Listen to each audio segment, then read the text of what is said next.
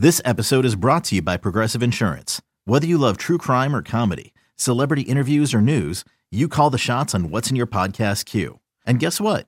Now you can call them on your auto insurance too with the Name Your Price tool from Progressive. It works just the way it sounds. You tell Progressive how much you want to pay for car insurance, and they'll show you coverage options that fit your budget. Get your quote today at progressive.com to join the over 28 million drivers who trust Progressive. Progressive Casualty Insurance Company and Affiliates.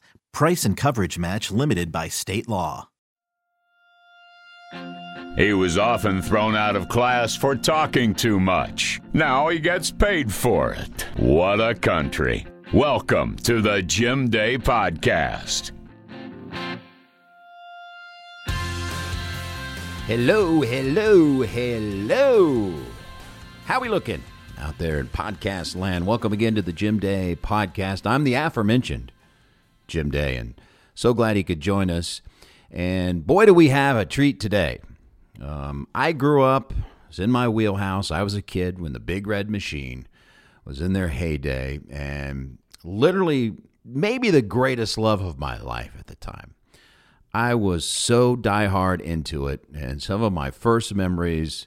If you followed my piddly career, you know that some of my first memories in life are Riverfront Stadium and the Big Red Machine. And, you know, it's just been in my blood ever since. And the fact that I'm able to not only be a broadcaster, I'm blessed to do what I do, but to cover the team that I grew up loving, uh, that it's in my blood is unreal to me. And there have been several opportunities where I could have moved on and gone on to bigger things, I guess so-called bigger things, at least bigger markets or networks, etc. Um, I just haven't had any interest. So you're stuck with me here in Reds country. I'm very sorry for that. Um, but you've been stuck with me. But today, to be able to sit across and talk to Joe Morgan, who to me, I don't know. I think he's the greatest all around second baseman to ever play the game. Uh, there's lots of arguments that could be made, but I'm very, very biased. I think the 75 76 Reds, particularly 76, is perhaps the greatest baseball team to ever play the game. And to be able to sit across from him, if you would have told me as a kid that one day you're going to sit across from Joe Morgan and he's going to feel so comfortable with you that he's going to open up. I was said, "You are crazy. What you smoking?" Well, that is exactly what's happened. And coming up on this episode, uh, Joe is very candid in this episode, and at one point gets emotional, and it really hit home. And I got to admit, I had tears in my eyes. This is a obviously an audio medium, and you can't see, but I'll tell you right now You'll hear it coming up, but I had tears in my eyes. And the fact that he felt comfort, comfortable enough to share something that was so touching to him just means the world to me. And I hope it means the world to Reds country out there because um, this was this was a, a great conversation. We talk about many things, his teammates, the big red machine, what he's doing nowadays, so much. I mean, I, I could I could literally do five episodes with him easily because I barely scratched the surface here. But this is the first time that we have the Hall of Famer, Joe Morgan, here on the Jim Day podcast. Enjoy. Joe Morgan, my absolute pleasure to welcome you to the Jim Day podcast. Thanks so much for joining us. My pleasure, Jim. Yeah. First of all, you're now. Do I call you? There's so many things I could call you. I mean, you know, Hall of Fame player, Reds Hall of Famer, uh, longtime broadcaster, and now car salesman. I'd like you to call me the last thing, car salesman, because uh, you know Joe Morgan Honda here in Cincinnati. It was in Monroe, but yeah. has it's been a great business for me, not just you know financially but I get a chance to meet the fans. Right. I mean, people come by just to say hello. They don't always buy a car, but they come by to say hello and talk to me, you know, about the Big Red Machine, about the Reds, etc. So I get a chance to see them one on one, or you know, see them a lot. So it's been just great for me and my family. I can't believe it. Like if I if I was younger and I'm like, oh my god, I can go buy a, a car from Joe Morgan and meet Joe Morgan. Are you right. kidding me? I mean, nothing better than that. It's great that you're, you know, hands on when you're in town. Well, if I put my name on something, Jim, I make sure it works. You know, I've owned other businesses. I owned a Coors beer distributorship. I owned some Wendy's restaurants, and I was always there. Um, that's my job. You know, if I put my name on it, my family name, then that's important to me. Right. Uh, I never would put my name on something and just walk away and let somebody else run it for me. In fact, that's one of the things that happened when I was uh, ap- applied for the dealership. They thought I was going to be like a lot of other athletes that were just going to put their name on something and think it was going to work. Well, I majored in business in college. I know that's not the way things work. Right. They may get you there in the beginning. You may go to a restaurant because it's Joe Morgan's, Johnny Bench's, or whatever. But if the food is not good or you're not treated fairly, then they're not coming back. Well, that's a that's a great way to look at it, and uh, hope we sold you a few Hondas right there. Yes, I hope so.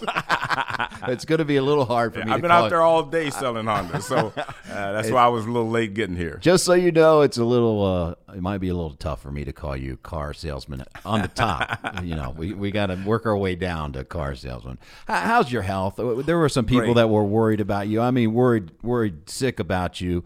Uh, how are you doing nowadays? I'm glad you asked that, Jim.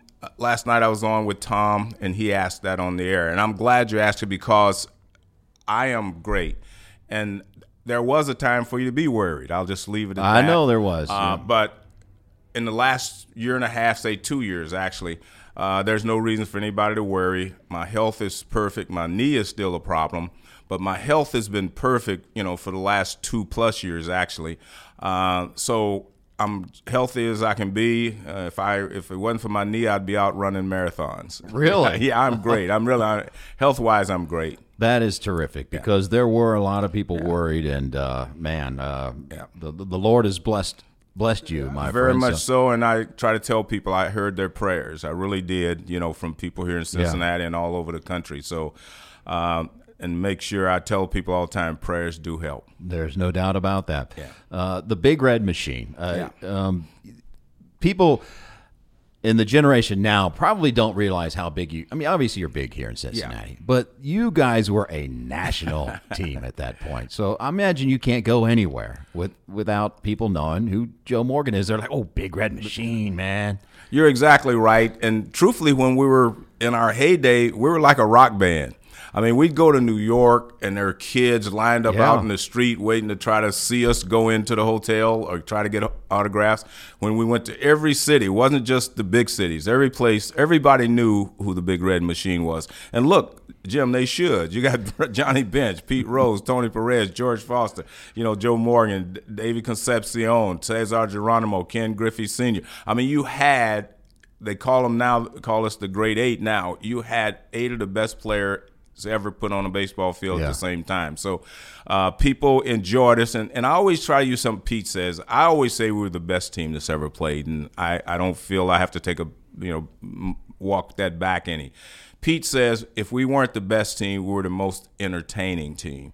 Every day there was something. You saw Johnny Bench make great plays behind the plate. You mm-hmm. saw him hit home runs. You saw Perez driving runs. You saw Pete Rose just being Pete Rose. And I could steal a base. George Foster hit home runs. Griffey. Every, we could do so many things. So every night someone was going to shine. And so you saw an exciting player or an exciting team every day back in the 70s, all the games weren't on TV. Right. Very little games were on TV.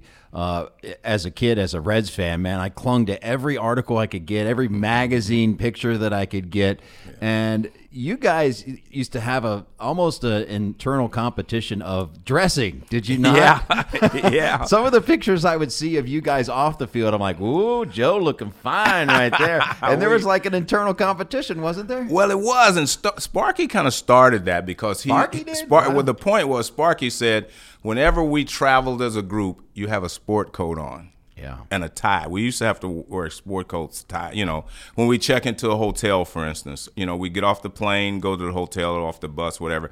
And he wanted us to look like a, a championship team. So we all just started to doing it. And Pete and I always, I always loved clothes since I was a little kid, you know. Um, and so I even had my own clothing line at one time in, in New York. And so I had suits and Pete would, you know, get suits there. We, I mean, we just, it was fun. I mean, it was part of who we were. You know, Well, I I, couldn't wear jeans. I, I, I couldn't work today. I really couldn't be part of it. You know, guy, and I'm not saying anything against the Guys wear jeans. It's Yeah. more casual world today It than it was when we played. Well, I, there's a famous picture of you guys uh, in 1975, the World Series. You guys had those rainouts. Mm-hmm. Right. So it was you guys on the concourse, I think, at Fenway, and you're all lined up and you're all dressed up. I think Pete even had a bow tie Yeah. on that day, and uh, just I'm like, wow, man, that's some sharp looking dudes right there. Oh no, we had fun doing it. We really did, and I guess we did. Look, everything we did, we kind of pushed each other. We wanted to one up each other. I tell people all the time. Every day I took that field, I wanted to prove I was the best player on that field. And guess what? That's very difficult Oh, to yeah. do when you got Johnny Bench, Pete Yeah. Rose, Tony Perez, all those guys. I wasn't the best player every day, but every day I took the field, that was the way I looked at my performance. I want to be the best player out here today. But I'm sure Bench felt the same way. Rose, Perez, I think we all felt the same way. That's why we pushed each other, and we did push each other. when you guys get back together, and I've been Mm-hmm. privy to be at a lot of these events, and I'm it's one of those things where I have to try to separate myself from broadcaster and fan. Fan. I- Yeah. I, mean, I'm you know, you guys were were unbelievable. In fact, sitting here doing this, Joe, I mean, Yeah. even though you and I have had several conversations now over the years, I can't even believe you know my name. I mean, it- Oh, you gotta be no, I'm serious. me. No, I'm, I'm Yeah, dead no, serious. I'm like. I remember the I first time. listen to you every night Well, I, I appreciate that, but I, I uh, you know, I, I remember the first time you actually said my name. I went and told someone, I'm like, Joe, no, Joe Morgan knows my name. Hey, I think I told my one of my brothers. Joe Yeah. Morgan actually knows my name now. So it was it was so cool to me. Well, But when you guys get back together, it's like you guys pick up where you left off. It's like you're in the clubhouse because you guys are ribbing each other like no one's business. And everybody thinks Tony Perez is the nice guy, and he's the worst. I mean, he he digs at people all the time more than anyone else. And but it it's kind of like we we we push each other by doing that. I mean, I locker Pete and my locker was next to each other. You know, we were next to each other down toward the club end of the clubhouse before you go out on the field. Bench and Perez were kind of in the middle of the clubhouse, and we'd be yelling back and forth. We'd be yelling back and forth at each other. Yeah, if you got a hit last night, maybe we wouldn't have lost, or something like that. Or one of them would say, "Yeah, maybe sometimes you got a guy on base, we do something." We- We're always, but it was a it was a gentle criticism, you know, constructive criticism kind of thing. I'll never forget. Lew Fonseca came here uh, just before the Boston World Series, uh, seven, so that would be 75. Just before the World Series. He came here the last month. I don't know why he was here. Lew Fonseca was a great hitter and a great hitting coach over the years, okay? And he came here because, hell, Ted Kluszewski was our guy, you know what I mean? Oh, yeah. Ted made it. So all of a sudden, he shows up in the locker room one day, and I don't know what's going on. No one was told anything. So we're all doing our normal thing. So we go out on the field and get ready to play. Once we walk down those stairs, all the joking, everything else would always stop. And Lew Fonseca said to me, Joe, when I walked in that clubhouse, I said, What the heck have I gotten into? I don't want to be here. These guys don't like each other. And he said, When you guys walked down that stairs, those stairs, and walked out on the field, it was pure business, and I was so happy to be here. He just, I mean, that was came from Lew Wow. Fonseca, who was a player himself. Yeah. He said, I didn't think you guys liked each other. That's funny. You uh, before we came on here, you were Yeah. telling me the story about you looking up at Tony Perez. yeah. What- can you? take Well, I didn't steal second. I didn't steal third base or home. I stole home once in my career, Yeah. but I didn't steal third base much or home because once I got in the scoring position, bench, Perez, Foster, those guys would drive me in. Okay, and that was my job. I thought to get in the scoring position. I'd take a walk, steal a base, or whatever. So we're in Chicago one day, Wrigley Field, and I don't know what came over me. I said I'm gonna steal home. So I go and I slide in, and I'm laying on the ground on the plate, right? And I look up, and Tony Perez is looking down at me. He says, "Don't you ever do that again." He said, if you come and do it again, I'm going to swing. He said, I drive you in all the time, don't I? And I looked up at him and I said, yes, sir. And, and I never stole home again. I never did that. But I felt like if I could get in the scoring position, get to second base, one of those guys would drive me in. And they did most of the time. So he said he would swing and like he he would basically swing take your if head I off. was- yeah. Guess, and I, you know what? I didn't know whether he was kidding or not. I wasn't going to take a chance, so I never did. You that said again. actually said yes, I sir. said yes, sir. I didn't say yes, Tony, or whatever. I said yes, sir. Yeah. Yeah, you're right about uh, Perez. I mean, obviously you know, but he's always getting quietly getting under guys' skins, even to to till today. Mm-hmm. Um, and I noticed that Concepcion doesn't make it back as much because obviously the Yeah, the travel. situation. But you guys seem to ride him a little extra more. Am I reading that right? Yeah, well, he was kind of our little brother. You know what I mean? We were all when when I got here, Davey wasn't starting every day, Okay, um, and so uh, Woodward was starting. Woody Woodward was starting, I think, at shortstop when I got here, and so Davey was still young. I think he was 19, 18 years old, whatever. And then Sparky decided Davey was the guy. Okay, he was going to be our parts. And that's why I always tell people Sparky will never get the credit he deserves for putting this team together and make it work, making it work the way it did. Okay, it was his idea to bring Pete Rose in from left field and put him at third base, give George Foster a shot. You know what I mean? All this was Sparky. So he made the great eight what it is. So when Davey started playing, Davey was still young. And look, he would make young mistakes. And man, guys would yell at him. I mean, in our day, if you didn't run out of ground ball, if you hit a ball and you didn't run those first three steps out of the, you could hear in chorus, run! You know, everybody on the bench would yell, run. And they, they yelled at me too now because there would be times I forget, and you, but you run. And so Davey was kind of that kind of guy. We were teaching him how to be a big league player, to be honest with you. Uh, and Davey, they put him in the big uh, commercial uh, dryer in the back in the in the Wrigley, clubhouse, right? and, and yeah, and turned it on. I mean, Davey was kind of he was I won't say the whipping boy because we never did anything callous, but he was always the guy that everybody was looking at. And if he did anything wrong, there was someone there to tell him that's not the way we do it here. And so that's kind of what you saw with Davey. He was that was who he was. I did that story on the air the other day. In fact, mm-hmm. Concepcion, it was the anniversary of it, in which he was Yeah. struggling at the plate. Yeah. And then for whatever reason, he Well, hit he over got in. 300 the rest of the season after he got in that But see, dryer. he actually got in the dryer himself. But they turned it on. He didn't know they were going to do that now. He was just, I don't know what he was doing. He was trying to change his luck, like you said, and they turned that it machine worked. on. It definitely worked. But Davey was, an, I tell you what, I, I don't often say this because I'm vice chairman of the board of the Hall of Fame and I'm supposed to be, you know, treat everybody the same. But David Concepcion should be in the Hall of Fame. And I've I played with him. I played when all those other guys were, you know, around, and then all of a sudden, then Ozzie Smith came, then Alex Rodriguez. All these guys started hitting a lot of home runs and mm-hmm. doing things. But Davey was the consummate shortstop during his era, and that's the way you're supposed to look at it. Who was the best player at his position during his era? And Davey was. No question about it. The Yeah. shortstop position has evolved Yeah. over time, but at that time, he was the preeminent the best. shortstop. He was the one everyone measured themselves to. and he always got undercut because of me, Bench Rose, and Perez. All right, Absolutely. he he was he didn't get all the credit that he deserved. Right. And I will tell you one other thing: Davey was one of the best clutch hitters in the game. Yeah. and we all knew that. And like I said, I, I can't. I could sit here all day and tell you about David Concepcion because that's how much I uh, I admire what he did. Well, I loved when you guys get on him. Even Pete gave me an answer one time. He said that uh, Pete Jr. called him up one day and said, Yeah. "Dad, I'm in, I'm in an 0 for 22 skid right now. Yeah. What what can I do to get out of?" it? He's like, "I don't know what to tell you. I've never been over 22 in my life. Ask Concepcion." you know what he did one night, one day, man, it was awful too.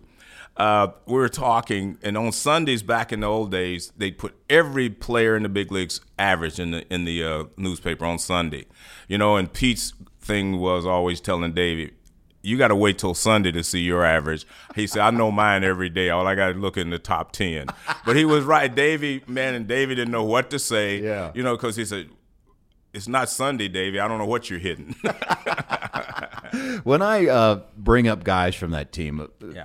Want to get maybe like first thing comes to your mind, a story, whatever, maybe something you on the banquet circuit because we're again we're talking about in my eyes the greatest team that's ever played. Um, you think you give me the twenty seven Yankees? That was before integration to me. It was And also before they could play defense. But go Right, ahead. exactly. Yeah, it was. It was. You know, it was a different game. Yeah. I mean, you guys would beat those guys in my eyes. But Johnny Bench. When I say Johnny Bench to you, the best ever. I mean, I watch Johnny, and everybody knows the home runs he hit and whatever.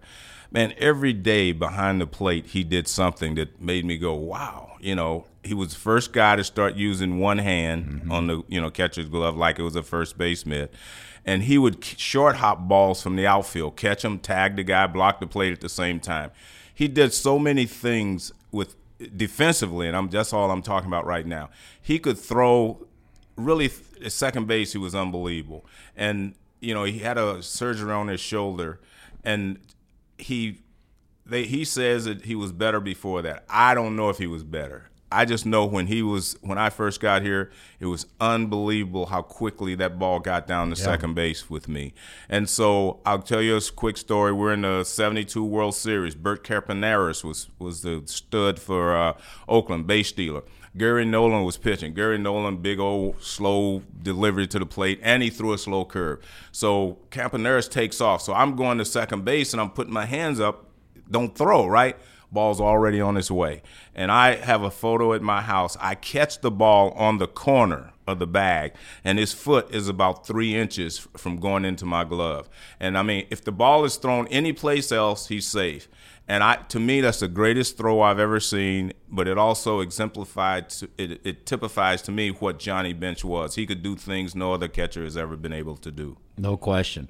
When uh, he was doing things like hee haw right. Oh yeah. sing it. Did you guys ride him? no, we no? didn't. I was happy for him because Johnny was a Johnny was a showman. Yeah. I mean, he always was. Even as a Still player. Is, yeah. yeah, but as a player, he could do things. He was there for the big moment. You know, I still say to people all the time, one of my greatest memories is in 1972. We're playing uh, Pittsburgh, and he hit that home run off Dave Giusti to tie the game in the ninth inning. I will never ever forget that. I thought we were going to lose again. You know, the, we're going not going to make it to the World Series, and we're down one run. And he takes Dave Giusti into the right field bleachers. Al Michaels had the call, and I. That's still one of the highlights of my career, watching that ball because I'm I'm sitting here saying, man, I came over here to get to the World Series. Now I'm not going to make it, and that's still one of the highlights. But he had a flair for the dramatic. He yeah. could hit big time home runs, man. I mean, that home run yeah. was huge. I mean, one I of the biggest it, it in Reds history. Changed the whole you know way people and looked Dave at Giusti us. was one of the better. Oh, he was the yeah. best at the time, and he threw him a palm ball. And Johnny, if he'd have tried to pull it, been just like everything else, he'd have been out. But I just, you know, so that's what I think about, you know. But if, you know, when you ask me a question about these guys, I can talk to you for each one for an hour because each one of them has a place in my mind and in my heart, truthfully, about what they did when we played together. Yeah. Pete Rose. Well, there's nobody like Pete. I used to say that every player should have the opportunity to play one year with Pete Rose, and they would be a better player and I'm an example of that. I came here from Houston, and I was already a good player. And I tell people all the time, everybody thinks I learned to play here in Cincinnati. No, I learned to play baseball in Houston. Right. When I got to Cincinnati, all the things that I knew about playing fit well with the guys who were here. And the to show you what happened, Sparky Anderson put my locker next to Pete Rose. I mean, you think about that here I am coming from Houston. Very few people know me. You know, they knew me from playing against me, but Pete and I were friends already. So Sparky chose where you guys. Sparky chose where wow. I sat. That's Let's put it that way. Yeah. I don't know if he did it with everyone. That doesn't happen. But now. he that's, did it. No, yeah. I know it's a joke now, but that's neither here nor there. Yeah. But Sparky put me next to Pete Rose, wow. and I tell people all the time, I Pete Rose helped me to get this Hall of Fame ring. I helped Pete Rose to become a better player. Mm-hmm. We would sit there and we talk about things he could do better, things that I could do better. And each day we did that with each other. I mean, we that's the way we did it. We did we would sit there before the game and say Tom Seaver's pitching. Now they have film. You can go look at how they pitched you last time and all that stuff. Right. We had it right here in our heads. And Pete would say, "Well, last time he got me out with a slider with a winning run at second base or I got a hit off a slider, whatever it was, we remembered what happened. And that was the same with me. I said, well, he got me out with a fastball in. He better never try it again. But that was the way that we talked before the game. Before every game, we would whoever was pitching, we would talk about those things. So um, Pete helped make me a better player. I like to think I helped make him a better player. Pete had never walked till I got here. And he had 100 walks the next year, blah, blah, blah. And he became, in my mind, a better player than he was before I got here. And I definitely became a better player, locker next to him. So I have this fondness. We were just best friends too, and I mean after Still every still yeah, we still are. Oh no, no, we're still best friends. I I texted him the other day. It was his birthday. But what and well, I got to tell you this because we mentioned me being ill. When I was ill, Pete Rose called me every day. Sorry, No, man, you don't have to apologize. I get a little emotional because every day that I was sick, he called me. That's how I was doing. If people don't understand what that meant, you know, to me every day when I was going through what I was going through, he would call me, "How you doing, man?" and we talk.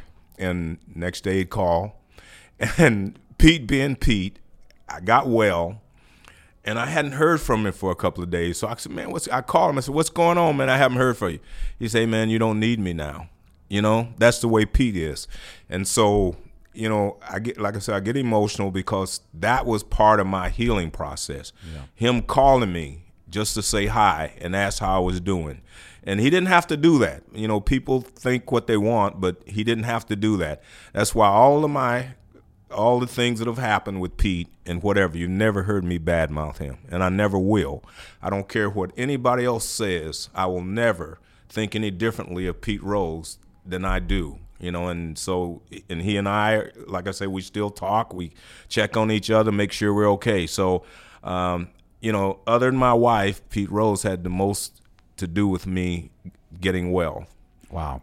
That's special, and you never have to Oh, no. apologize, man. Yeah. I, I can tell. Yeah. Uh, I can tell Yeah. how strong that relationship was, is, Is, and, will always be. Always will be. Always will be. Yeah. Um, it had, at times, it had to be tough going the things that he's gone through, Yes. and a lot. You know, let's be honest, a lot was self inflicted. Most of it. most was, of it was most of it. I self-inflicted. should I'm say not gonna, most of it. I'm not gonna. I don't Yeah. look. I don't defend. Let me tell you something, Jim. If you sit here and tell me that you don't think Pete belongs in the Hall of Fame, I'm not going to argue with you. If you sit here and tell me you he does, I'm going to help you. But by the same token, I think everyone's entitled to their opinion. Yeah. I don't want to try to sway people. And like I say, I'm vice chairman of the board. I will say this. When I first got on the board of directors, I wanted to help Pete. I really did. Uh, it didn't work out, but that's the whole point. But I know deep down in my heart that Pete belongs in the Hall of Fame. Okay, I, I'm just going to say that, and I shouldn't say it because, as I said, I'm vice chairman. But I sit here and I say to myself, if guys who did PEDs get in the Hall of Fame, you can't, you shouldn't be keeping Pete Rose out. Okay, I, that's me. Well, all his He troubles were as for a 25 manager. years. Yeah, Well, he's, yeah. tr- but wait a minute, he's been punished for 25 more years or something.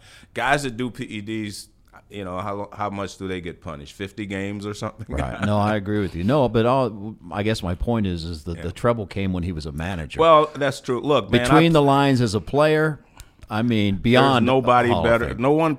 I like I said, I started to say it and I cut myself.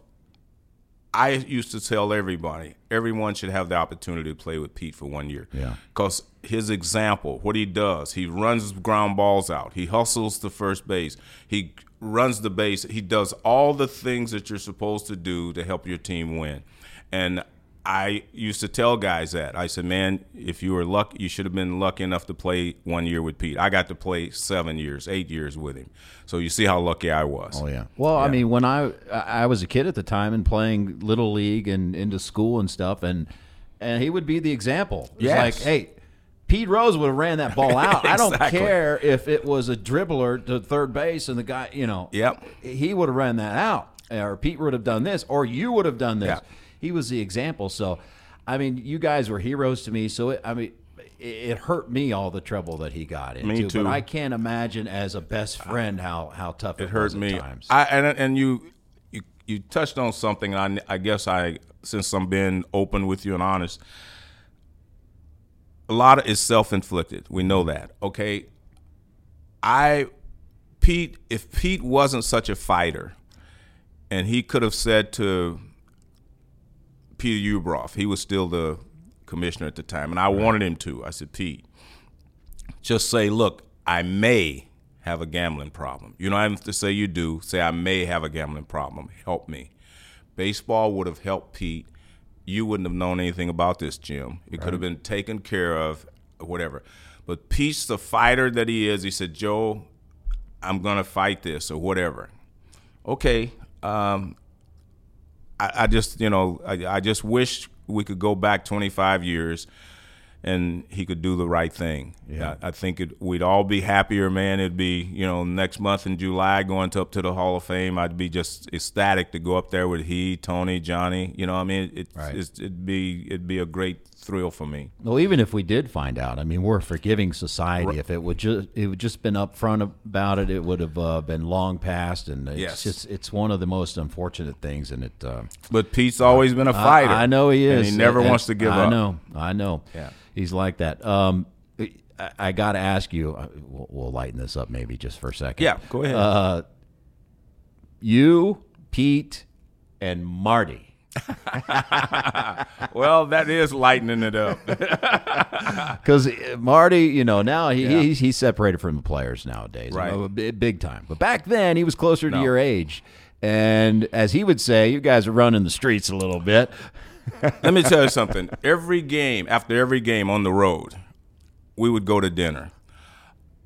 You got to remember back when we played, the clubhouse spread was salami, cheese, whatever else, that kind of stuff. Now they have three chefs that Yeah, cook, prepare exactly. meals three times a day. Yeah. So we didn't want to eat that after the game. We said, hey, man, we're big leaguers. You know, let's go. You know, so the three of us started going out together.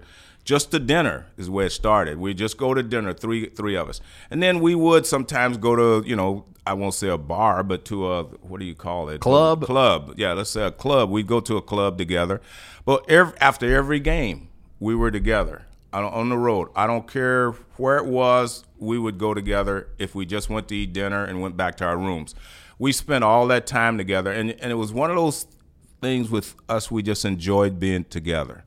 And we were always honest with each other. We could be that way. I mean, look, we take criticism with each other. To me, Jim, even when I was broadcasting, I started working for ESPN, and I said to him, guys, I take constructive criticism very well because I want to be the best that I can be at whatever I do. And so we would do the same thing. Marty and I and Pete, we would sit there and we'd say, man, you should have done this to that night, or you should have done that. You know, we'd talk about it. You know, it wasn't anything malicious, but we would joke with each other. And so we just end up having that great fondness for each other, relationship, and so forth and so on. And uh, Marty keeps saying he's going to write a book. I said, "You better not put my name in it." But That's the thing. Yeah, He, could, he keeps he threatening leave us. out the good stuff. Oh, he would. yeah. He keeps threatening it. But no, you're right. Marty Brennaman, Pete Rose, and myself were inseparable back in those days. Yeah, I, you pull out these pictures. Speaking Yeah. of dre- dressing, uh, Yeah. he's you know he's got the leisure suit on, and Yeah, yeah. he's got the big helmet, hair. He's looking good, looking good. By the way, Yeah. if, if people are hearing uh, the table, Oh, me? I'm well, sorry. No, no, you don't have to apologize. I should have told you. It's hard for me. I have to like hold my hands Yeah. because I talk with my hands a lot. Yeah. I talk with them a ton of, Yeah. so I have to hold them down. But um, And for you that heard it, it was me making emphasis on the Pete Rose and some of the other stuff. I was It was a- emphasizing something. I think ahead. they can get that. Yeah. Because you, you speak with passion. Yeah. Um, I'm sure you know Marty cherishes the friendship that Yes. he has with you. I mean, Yeah. to this day. Um, and my and me with him. I mean, it's the same. Yes. When uh, you know you're talking baseball, he'll he'll bring up, well, you know, Joe Joe said this. Yeah. Joe said that. and that carries more water than Yeah. someone like me or whatever. But um, so- well, he called. He said, and I was happy. He said when he announced his retirement, he told the newspaper after they called him. He said, "I heard from my two best friends today. That makes it okay." I called him as soon as I heard it that he was retiring and congratulating. Pete called in the same day. You know, probably within his next few minutes, and so just to point out what you're saying, that relationship is still the same today as it was then, and mine with Pete is the same. I think it's awesome. Yeah. Um, Tony Perez. the most consistent hitter, RBI man that I've ever seen. You know, bench was great. Sometimes bench would get five at a time, you know, in one game, 10, whatever. Tony Perez would get one every day that you needed one. I mean, that's the way he was. And I'm glad you said that too because it, it brings, it irks me. The guys in this day and age will say, well, Tony Perez, OPS, this is only that. That wasn't his job. Tony's job was to produce runs, drive guys in, two outs. Tony Perez would get it done. Mm-hmm. Everyone remembers the home run he hit off Bill Lee in the seventh game of the World Series in 75. If he doesn't hit that home run, we may lose, right? So Tony was always the most consistent RBI man that I have ever seen. George Foster came aboard and hell, he became man of stud too. But Tony Perez, if if you had two outs in the ninth inning, Tony Perez was the guy you wanted up there. I remember the first game we played against the Yankees in '76 when we swept them. I led off the game. Well, not led off the game. I hit a home run in the first inning, and some kind of way they caught up. So we go to the eighth inning. It was the bottom of the maybe it was the bottom of the ninth inning, and we're tied. And there was a runner at second, and they walked me intentionally to get to Tony. And I get to first base, and I tell the first baseman, I said, "This game's over." you know what I mean? really? Guess what? Two pitches later or something, this game is over because that's the way Tony was. He was yeah.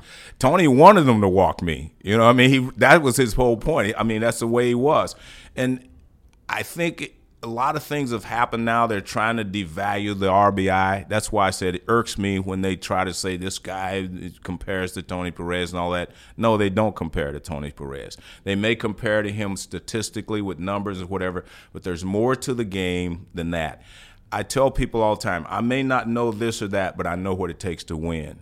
And Tony Perez was a winner. And so that's my answer to Tony no one in that played with him will ever tell you any different that he wasn't the best RBI man they ever saw. Well, there are guys on base. We see it. There's guys that tighten oh, up. I mean, big time. Yeah. I mean, how can you discount but the RBI? I mean, I don't know how you're going to score runs if somebody doesn't drive them in. Exactly. But that's I mean, the new is, thing. But that's relying on thing. someone else to get on base. So right. some guys don't have as many situations, but but you still have to get them in. You still have to get them in. Yeah don't throw him the Eephus pitch. Right, exactly.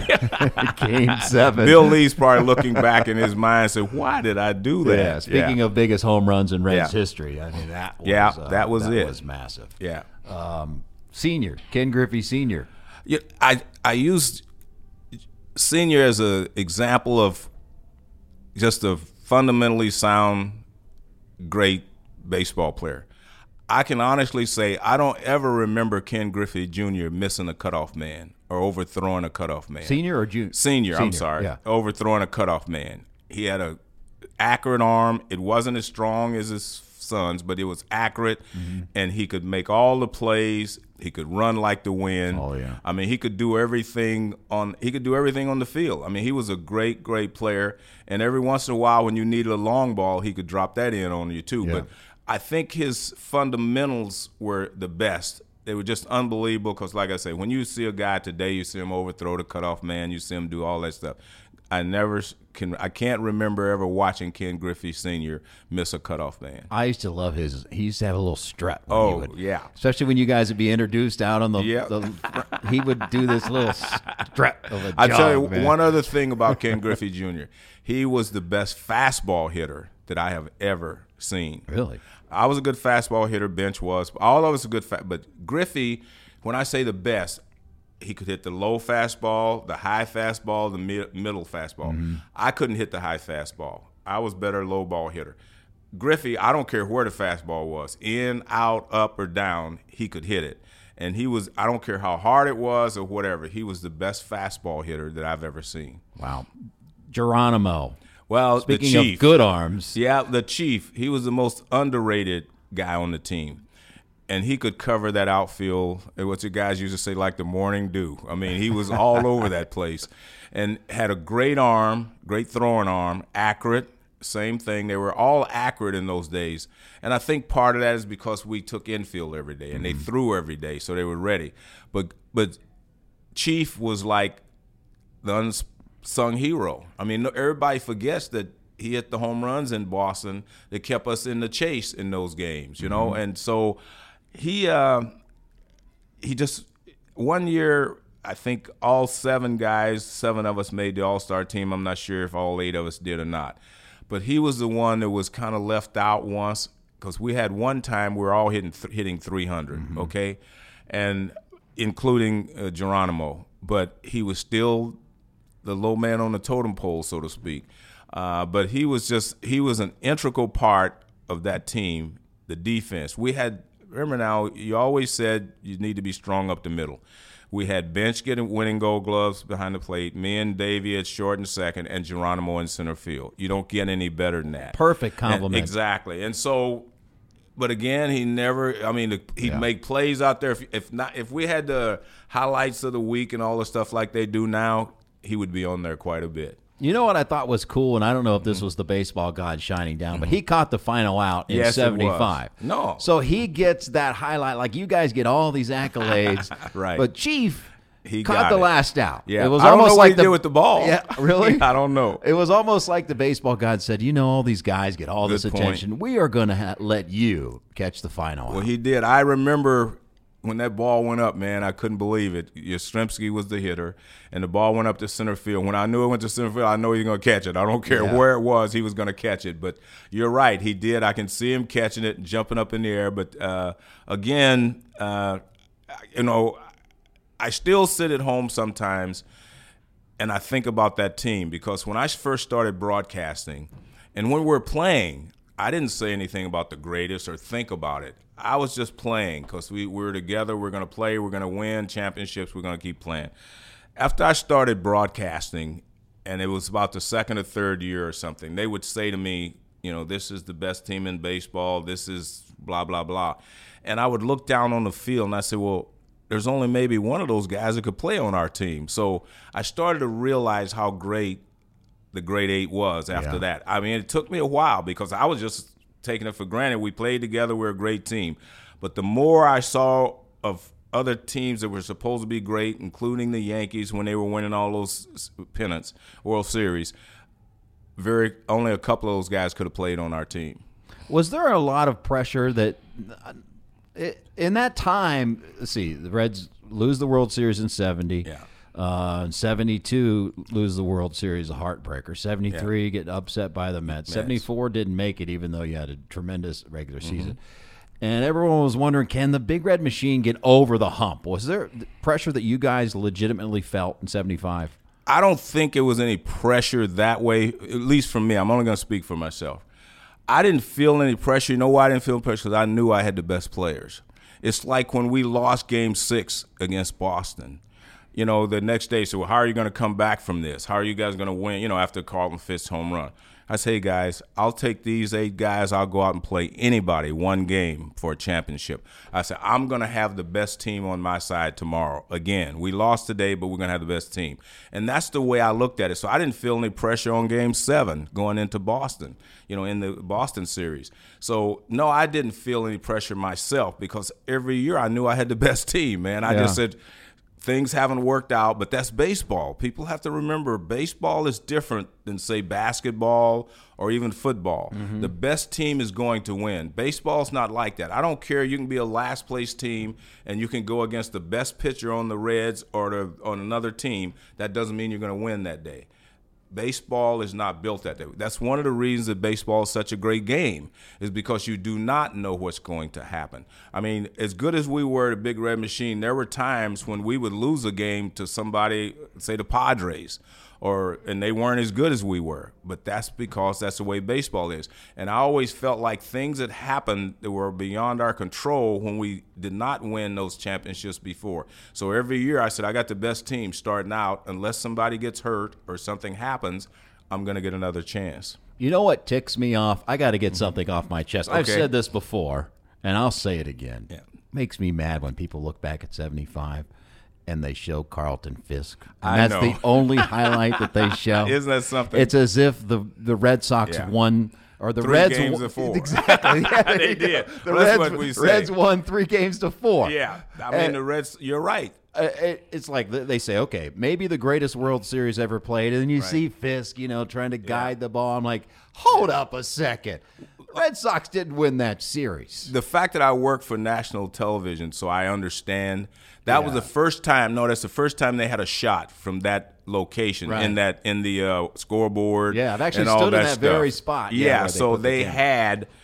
That was kind of something new that hadn't The been reaction, done before. right. The reaction and all that. So that at least I use that as an excuse. I give them that excuse that way. But uh, I agree with you. Everybody thinks that. I mean, everybody. If you were from another country and came here, you would definitely Yeah. think that uh, that won the World Series and that Boston, you know, won the World Series. I'll give you another little tidbit. You know, I went and I played my last year in Oakland. That was my first year in the American League, and we went to Boston. And heck, I don't know anything going on, so I came out on the field, you know, for batting practice, and all the fans stood and clapped and gave me a standing ovation because I think they appreciated that World Series and how great it was. I, I had never hadn't been back there since, and all of a sudden I walk out there, man, and here they are giving me a standing ovation. I'm like, oh, okay, they That's remember. great. Yeah, it was, it was special. That is tremendous. Yeah. Yeah, that, no, I had to get that off my chest. Yeah, again. no, Joe- we Joe- talk about it all the time. Joe Morgan drove Yeah. in the, The w- game-winning game-winning run, run, but twice. game seven and the- game four. I think it was game game four. four. I know I did it twice. One here was a walk off, and then that that one in game seven was there. Let's see, we won the first. We, we they won the first game, won the second game, won the third game. Maybe it was the third game. It was either the third game or the fifth game. I don't know. I drove in the the walk off. I hit a ball in the left center field for a base hit off of uh, the left hander they had then. So um, yeah, I drove in the winning run twice. It's really interesting there. I drove in the winning run in two, but Tony Perez drove in the winning run in two of those Yeah. games too. So uh, he started off 0 for 15 or something. You know what I mean? And y- you can imagine how we were on him in the clubhouse. I mean, really, we're really. But uh, he, Tony, as being Tony, he came around and he was he led us to the championship. Which was the better team if you had to choose 75, 76 if you're lining up against anyone else? Or can't, can't you split them? No, I I, I can split them. 76 was the best team. Really? Well, looks, everybody was a year older. Griffey, uh, Driessen, Geronimo, all those guys were a year older. Uh, uh, Foster, they were more mature, let's put it that way, in 76. 76, I mean, we, we, we swept through the world playoffs. I I'm- mean, we I'm didn't lose total a game. agreement with you. No, I, I know I played on both teams. Yeah. Both of them were great. But that 76 team, I used to tell people, I said, we beat the Phillies in three, we beat the Yankees in four, and if there was anybody else, we'd have swept them too. So that's the way I felt because that team was that good. And another tidbit, we were getting ready to start that playoffs, and we were in Philadelphia and they came to me before the, you know on the off day before the series started and they came to me and said what do you think joe? I said i tell you what you're going to see something special this week. I didn't know what i was talking about. I said you're going to see something special because all of our guys are healthy. Everybody no one's in a slump. We're, we're, we're running on all cylinders. I said, this is going to, we're going to show you guys something. And I, di- I didn't realize we were going to sweep them and then sweep the Yankees, but I just knew when that team was at its peak, nobody could beat us. Well, in my room, the poster that I had framed was the 76 That's team. the best It was the team. team picture, Yeah. uh, very famous picture. And I would just sit there in my room and I'd think, all right, what was Joe, what was Joe Morgan thinking when they snapped this picture? Or Yeah. what kind of ribbon was going on Yeah. when they snapped this picture? Uh, I, you know, as a kid uh, back then, when you would just stare at posters like that. I'm oh, sure you yeah. maybe you Heck had yeah. the same I thing didn't with have Willie posters. Mays. We didn't have No, posters, man. yeah, but, but, I did have the same Yeah. thing. I had a picture of Willie Mays. Willie those Mays is your Same guy, right? Yeah, no, yeah, Willie Mays was always my guy. Yeah, no, I well, I grew up idolizing Nellie Fox and Jackie Robinson.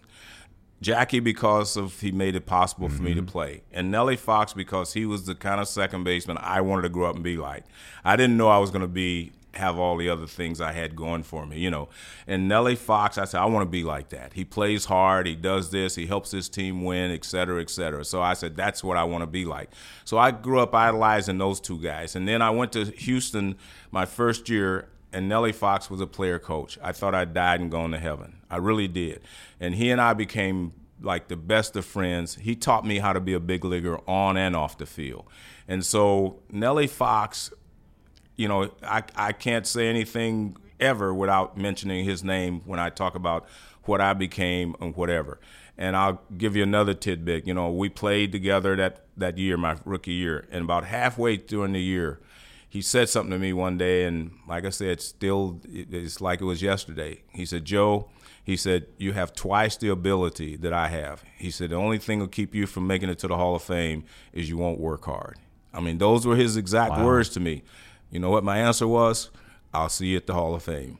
Because I knew I would be willing to work hard. And he made me work hard. I went out every day that we were home in the Astrodome.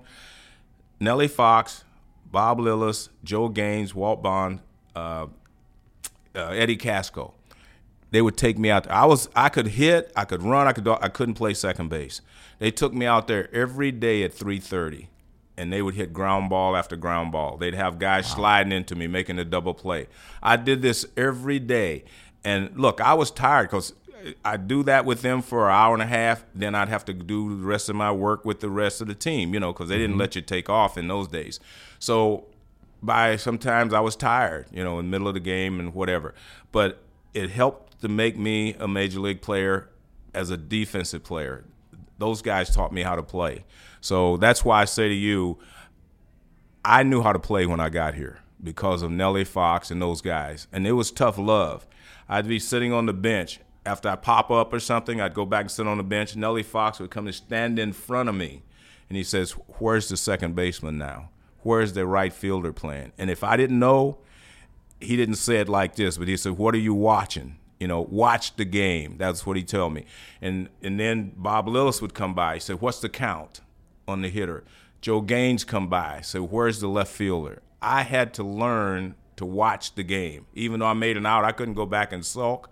I had to watch the game, and it helped me as a broadcaster because I could sit up in the booth and I could see every player. Yeah. I could tell what they were doing. So those guys taught me how to play. And like I said, when I got here to Cincinnati, I already knew how to play, but I was playing with such great players. When I was in Houston, I stole as many bases in Houston, if, and I led the team in home runs. That's why they traded me for Lee May because I'm a second baseman, you know, tied for the home run lead. And when I got when I was in Houston, I'd walk, steal a base, nobody drive me in, right? We lose. When I got to Cincinnati, I walk, steal a base, bench Perez or somebody would drive me in. We win one to nothing. Now I'm a hero.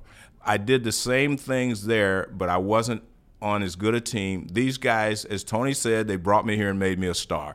So all those things that they I did worked well with the players who were here at the time. Was there any jealousy amongst you guys?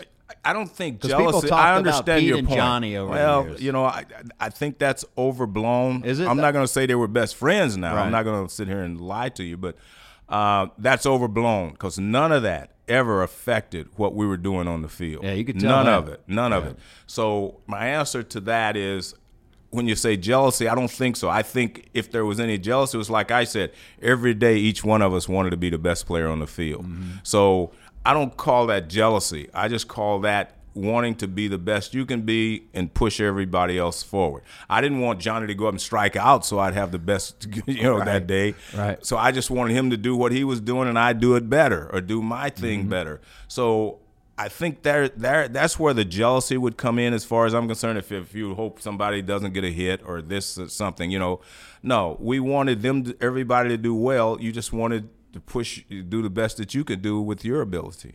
Do you think that the pitching staff doesn't get enough credit on. Oh, there's no teams. doubt. You know, look. Well, I almost feel bad for him sometimes. I do all the time. You know, because you know Jack Billingham won 19 games two years in a row. Um, Freddie Norman, well, his World Series ERA Thank is off the charts. Off the, ch- I mean, yeah. these guys never got the credit because hell, it was a big red machine. Those yeah. guys hitting home runs, guys stealing bases, guys doing stuff. But we didn't win every game ten to nine. Right. You know, we won a lot of low run games.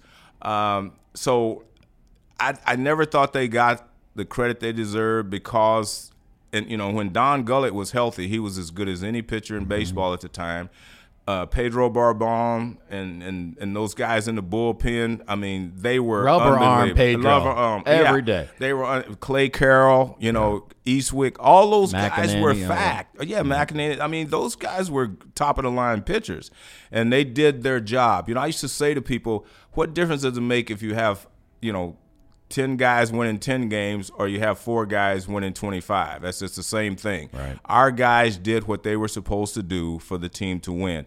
And all of those guys were exceptional, but it's just unfortunate that they came along at a time when hitting and we were, you know, such an awesome offense that they did not get the credit that they deserved. But like I say, we didn't win all those games 2 to 1. Do you guys have any regrets of not winning beyond 76? Yes, I do. And when they broke up the Big Red Machine, traded away Tony. Yeah, I, I do. I I personally, and I got, as you say, ripped a little bit for that. When they traded Tony, I said to them, did they ever think that maybe we couldn't win without him? This is right when they traded him. This wasn't during the season. And I have to tell you the truth, it took us a while to get over the fact that Tony wasn't there. Yeah. The game would start, and I, I, I it's going to sound selfish and maybe a little not humble enough, but I felt like if Tony stayed, I might have won three MVPs in a row. Okay, so what happened when Tony left? He hid behind me. When Tony left, that first month, they didn't give me a lot to hit. Okay, and I look at things and I said, I used to when I was when Tony was here, and I'd be going up to bat. I'd pause a lot of times and look back so they'd see who was on deck. I mean, I really did. I did that a lot of times, and you know, so I really believe that if Tony would have stayed here, we would have won at least one more. I, I think we would have won in you know in '77. Yes, I do. A lot of uh, we were talking before going on here that we talk all about 75 and 76, but you have tremendous regret about 72. And then the other World yeah. Series that, I mean, it actually ticks you off that you didn't win those other World Series. Yes. Well, it? hey, man, we didn't start out to lose. I mean, yeah. and I was, and I keep saying, when I felt I walked out on the field, I had the best players on my mm-hmm. side, you know, and we, I think I will say we blew it. I won't say we blew it, but you know, the baseball gods are the baseball gods. That's what I'm trying to tell you. Baseball yeah. is baseball. Uh, we were far better in 72 than the A's were. But Gene Tenace got off to a great start here, so they won the first two games here. Came out of and, nowhere. Yeah, out of nowhere. He wasn't even their starting catcher all crazy. year. So that's baseball, though. Yeah. See, something happens. And, you know, the World Series is full of the history of the World Series will show you there were guys who weren't the big guys that did stuff. Billy Martin – did things in the World Series, even though they had Mickey Mantle, Roger, all those guys. So that's baseball, though. That's yeah. that's what makes, as I said, it makes it a great sport. You never know exactly what's going to happen, and you have to be on top of your p's and q's all the time.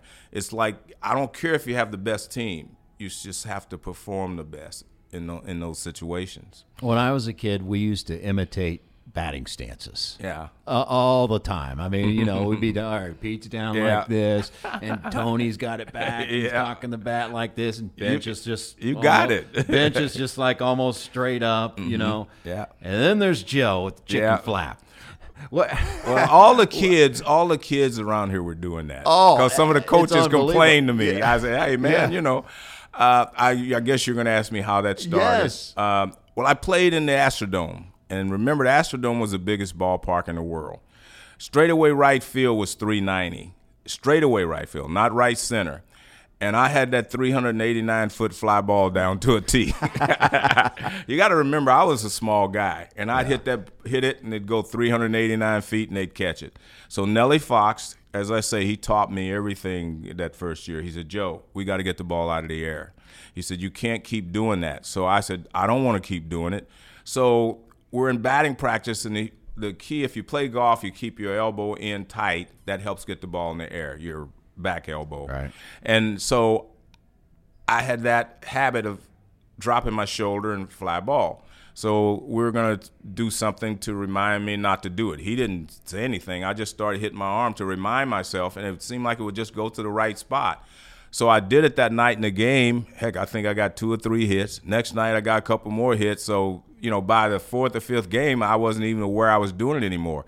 And over the years, guys would say, "Man, how many times are you doing it?" I said, "Man, I don't know. That's not. I'm just getting ready to hit." So that's the reason I did it. I started getting the ball out of the air, hitting more line drives, and doing stuff. I have one thing. I, look, I look back and people say you haven't. And look, I, I wouldn't do. I wouldn't change anything. Um, I had a chance to win a, two batting titles, and I didn't win either one. Uh, when I was with Houston, I was leading the league in batting uh, after about two and a half months or whatever it was. And I got hit with a line drive on my knee in batting practice. I was catching ground balls and I got hit. And I was out for six weeks.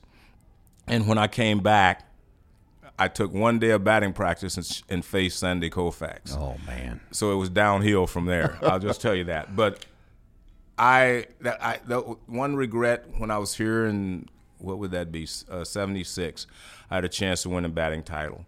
And I was going up. I was hitting 340 or something with a couple of weeks to go and I felt like everything was going well and we went to San Francisco. And they had two left-handers Gary Lavelle and I can't think of the other one. They were two good left-handers. They brought up from the minor leagues and Sparky said, Joe, you probably should take a day off one of these days because, you know, whatever. But I couldn't because it was home. My parents, everybody was coming to see me play. So I went and played. And man, when those two guys got finished with me, I was in a slump. And I mean, I still hit 327, but I had a chance to hitting 340, you know, and yeah. winning the batting title. But anyway, um, I, I, say those things because I have to I have to dig very deep to find any regret. I really I mean deep deep because you know, I had so many great things happen to me. Uh, and I guess the greatest thing for me is when I got elected to the Hall of Fame, my mom and my dad were still alive, and they were able to go there with me. That's tremendous. Nothing will ever surpass that. And then when I got here, they retired my number. My mom and dad were here. Yeah. So, and everybody didn't have that. You know, their parents weren't all alive when they go to the Hall of Fame. Mine were, and my mom was still alive when they put up my sculpture. My dad had passed, but you know, the the greatest thing for me and for any athlete is who you share things with, your family, not just you know doing it for yourself. And I always felt like my mom was the biggest Joe Morgan fan you could get, and my dad were. They were the biggest fans I could ever have, and for me to be able to share those moments with them is what makes everything special. So, like I said, I, I have nothing. I, I, have no regrets whatsoever. I really don't. Uh, I've been blessed to, you know, be able to play for the Big Red Machine. I was blessed to have my parents with me. I was blessed to have everything with my family, my kids, everybody. So uh, I don't know what you know what else is. I'm I'm ready. I don't. My bucket list is pretty full. Is it full? It's pretty full. Well, it really good. is. There's some things I'd like to do twice, but um, you know, all the other things, golf and all the things in my life that I would like to do, I've pretty much been able to do those things. How would you like to be remembered? I guess as a winner, mm-hmm. a guy that looked to do things for his team to win before he thought about his own statistics. You know, like I said, I could have stolen a lot more bases. You know, yeah. Bench could have hit some more home runs, but we all sacrificed a little bit of our own individuality to make the team better. And so, so if I got another 50 stolen bases, what's that going to mean? You know what I mean? It wasn't going to mean anything. So. Uh, if it wasn't in the terms of winning, it didn't matter to me. And the guys, every you know, I guess the thing that I feel the best about all of my teammates, not just with the Reds. Every team I played for knew that I was about the team first and not about myself. Um, and so, and I get the highest compliments. I, you know, people say, "Well, this guy says that." I, the highest compliments I've ever received have come from Johnny Bench, Pete Rose, and Tony Perez, and those guys. You know, Johnny says I'm the best player ever played with. Pete says there's nobody like Joe Morgan. He did what he, you know, those are compliments you that means something to you. Not, I don't like to say it this way, but not what the writers write or how the vote goes for you to go to the Hall of Fame. What meant the most to me is what my teammates felt about the way I played the game and my job and, and how I felt about the team. Well, there's no question. Joe yeah. Morgan, winner. Uh, Thank one you. of the the the uh, I mean, winning and a yeah. winner uh, there has been very few that have come along that the, game of baseball has seen that's a winner like Joe Morgan. And I, I, really appreciate your time here. I appreciate you being candid, Joe. It yeah. is such a pleasure uh, to just be able to chew the fat with you and I think the fans will appreciate you you being candid as well. And I hope you join us again. So well, I will. I appreciate it, and uh, I, you know the fans here in Cincinnati have been fabulous to me. I mean, somebody came by my uh, dealership yesterday said, "Joe, I want to thank you for all you did for the Reds." I said they did some things for me too. Yeah, no yeah. doubt about yeah. it. Joe, thank you very all much. All right, thank you. You're the best. Okay, Jim. Thank you very much. How good is Joe Morgan? I mean, how good is Joe Morgan? Literally one of those guys that you could just sit and pick his brain for hours. One of the greatest baseball players ever play. And great broadcaster for many, many years, Sunday Night Baseball. We didn't even get into that. Hopefully, we'll have Joe back. And I mean, there's so many things that we could talk to him about that I didn't even touch on. So we will effort that in the future and hope you enjoyed it. And once again, uh, please do us a favor. If you, if you like what you hear and you, you want to see this podcast grow, one of the very important things, unfortunately, but it is a fact, it's the ratings, particularly on iTunes. If you could go and if you like what you hear, leave a five star rating. That means the world, and it will help the growth of this podcast. Certainly hit the subscribe button. We invite you to please pass the word that this exists. And again, go back in the archives. Um, these are evergreen conversations that will live, and they're not dated, um, at least right now. Um, so you can go back at any time and feel like it, you haven't missed a thing. So we invite you to do that and hope that you'll spread the word around. And I invite you to follow me on Instagram and Twitter at Jim Day TV. That is at Jim Day TV. Until next time, thanks again for checking us out here on the Jim Day Podcast. So long, everyone.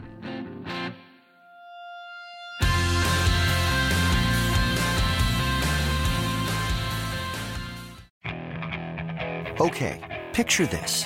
It's Friday afternoon when a thought hits you. I can waste another weekend doing the same old whatever, or I can conquer it. I can hop into my all new Hyundai Santa Fe and hit the road. Any road. The steeper, the better. Because my all new Santa Fe is available with HTRAC, all wheel drive, so I can hit the trail without a worry in the world. Heck, with three rows and best in class rear cargo space, I can pack the whole family in with all our gear. We've got available dual wireless charging for our phones, so we'll never lose touch with civilization, and we won't lose touch with the primordial power of Mother Earth. So, which is it?